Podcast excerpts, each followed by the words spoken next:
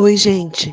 Nós começamos agora mais um evangelho do coletivo Girassóis Espíritas pelo Bem Comum. O nosso evangelho é um estudo sequenciado de O Evangelho segundo o Espiritismo. E hoje nós estamos no capítulo 16, Não se pode servir a Deus e a Mamon. Instruções dos Espíritos, emprego da riqueza, item 11. Neste sábado, o nosso evangelho começa com uma prece, em que eu convido cada um de vocês a fazer comigo. Nesta prece, nós vamos também vibrar por todas as pessoas que estão encarceradas nas penitenciárias Brasil afora e no mundo. Mas também vamos vibrar por aquelas que se sentem presas por sentimentos vis, como orgulho, o rancor e a mágoa. Deus Todo-Poderoso, Pai amado, Senhor da vida, te rogamos graça, Pai, e louvamos o teu nome, o teu poder e todo o teu amor. Te agradecemos a nossa existência e a tua misericórdia infinita que permite que a cada existência nós possamos viver situações que nos ajudam em nosso progresso espiritual. Rogamos, Pai amado, de Ti o amparo através dos nossos anjos guardiães, que eles possam ser nossos amigos fiéis e que nós tenhamos humildade para escutar suas boas inspirações. Também te pedimos, Deus, por aqueles que sofrem nas penitenciárias do nosso país e mundo afora. Que nós possamos perdoar e aprender a amar aquele que de repente, para nós, cometeu algum crime. Que tenhamos indulgência com estas pessoas, que o anjo da guarda de cada uma delas possa envolvê-las, ajudando-as a refletir sobre suas escolhas e a pensar o que podem melhorar e reparar os seus erros. Também rogamos que nossa sociedade tenha sensibilidade em tratar com, com dignidade cada uma das pessoas que hoje estão nas penitenciárias do nosso país. O nosso evangelho, como eu falei, é o capítulo 16, não se pode servir a Deus e a Mamon, é, instruções dos espíritos, emprego da riqueza, item 11.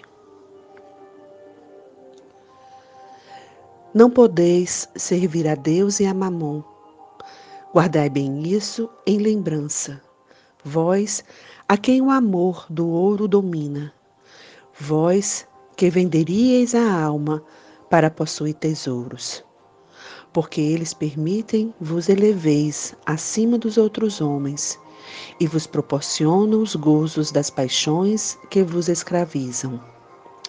Não, não podeis servir a Deus e a Mamon.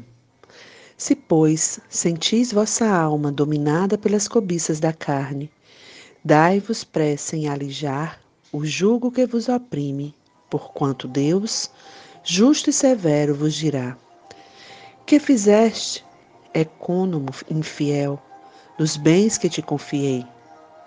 Esse poderoso móvel de boas obras exclusivamente o empregastes na tua satisfação pessoal qual então o melhor emprego que se pode dar à riqueza? Procurai nestas palavras, amai-vos uns aos outros, a solução do problema. Elas guardam o segredo do bom emprego das riquezas. Aquele que se acha animado do amor do próximo tem aí toda traçada a sua linha de proceder. Na caridade está, para as riquezas, o emprego que mais apraz a Deus. Não nos referimos, é claro, a essa caridade fria e egoísta, que consiste em a criatura espalhar ao seu redor o supérfluo de uma existência dourada. Referimos-nos à caridade plena de amor, que procura a desgraça e a ergue sem a humilhar. Rico, dá o que te sobra, faze mais, dá um pouco do que te é necessário, porquanto o de que necessitas ainda é supérfluo. Mas dá com sabedoria. Não repilais o que se queixa, com receio de que te engane. Vai às origens do mal, alivia primeiro, em seguida, informa-te e vê se o trabalho, os conselhos, mesmo a afeição, não serão mais eficazes do que a tua esmola. Difunde em torno de ti, como socorros materiais, o amor de Deus, o amor do trabalho, o amor do próximo. Coloca tuas riquezas sobre uma base que nunca lhes faltará e que te trará grandes lucros, a das boas obras. A riqueza da inteligência deves utilizá-la como a do ouro. Derrama em torno de ti os tesouros da instrução. Derrama sobre os teus irmãos os tesouros do teu amor e eles frutificarão. Este texto foi ditado por um espírito, Cherveri, em Bordel, 1861. Nós vivemos numa sociedade que repete para nós todos os dias a importância de acumular riquezas.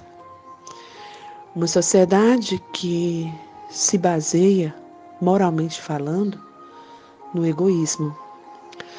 Porque não há outra palavra para classificar aqueles que guardam, que retêm riquezas, sabendo que há outros que vivem na miséria. Não é natural a desigualdade social. Ela é consequência do nosso egoísmo e do nosso orgulho. No Evangelho de hoje, que fala sobre o emprego da riqueza, deixa muito claro a proposta ao rico. Dá o teu supérfluo, faz mais, dá o que te é necessário.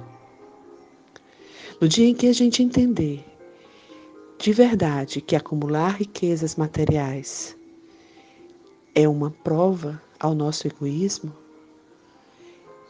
e no dia que a gente entender que precisamos nos livrar desta chaga que maltrata a humanidade e nos impede de chegar até Deus, que é o egoísmo, a gente vai dar um passo importante em direção à redenção.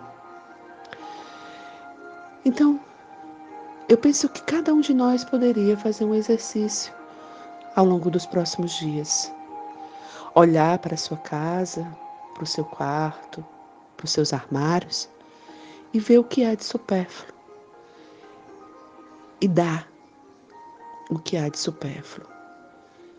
Se a gente conseguir fazer isso, talvez mais na frente, amanhã, a gente consiga dar também do que é necessário.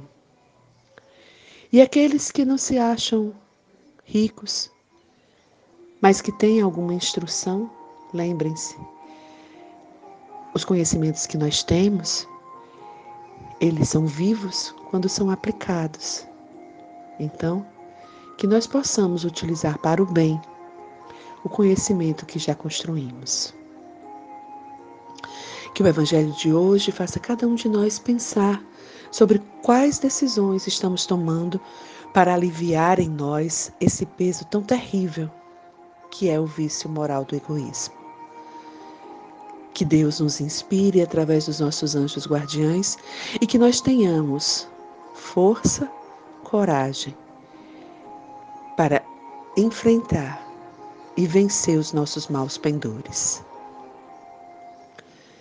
Assim seja.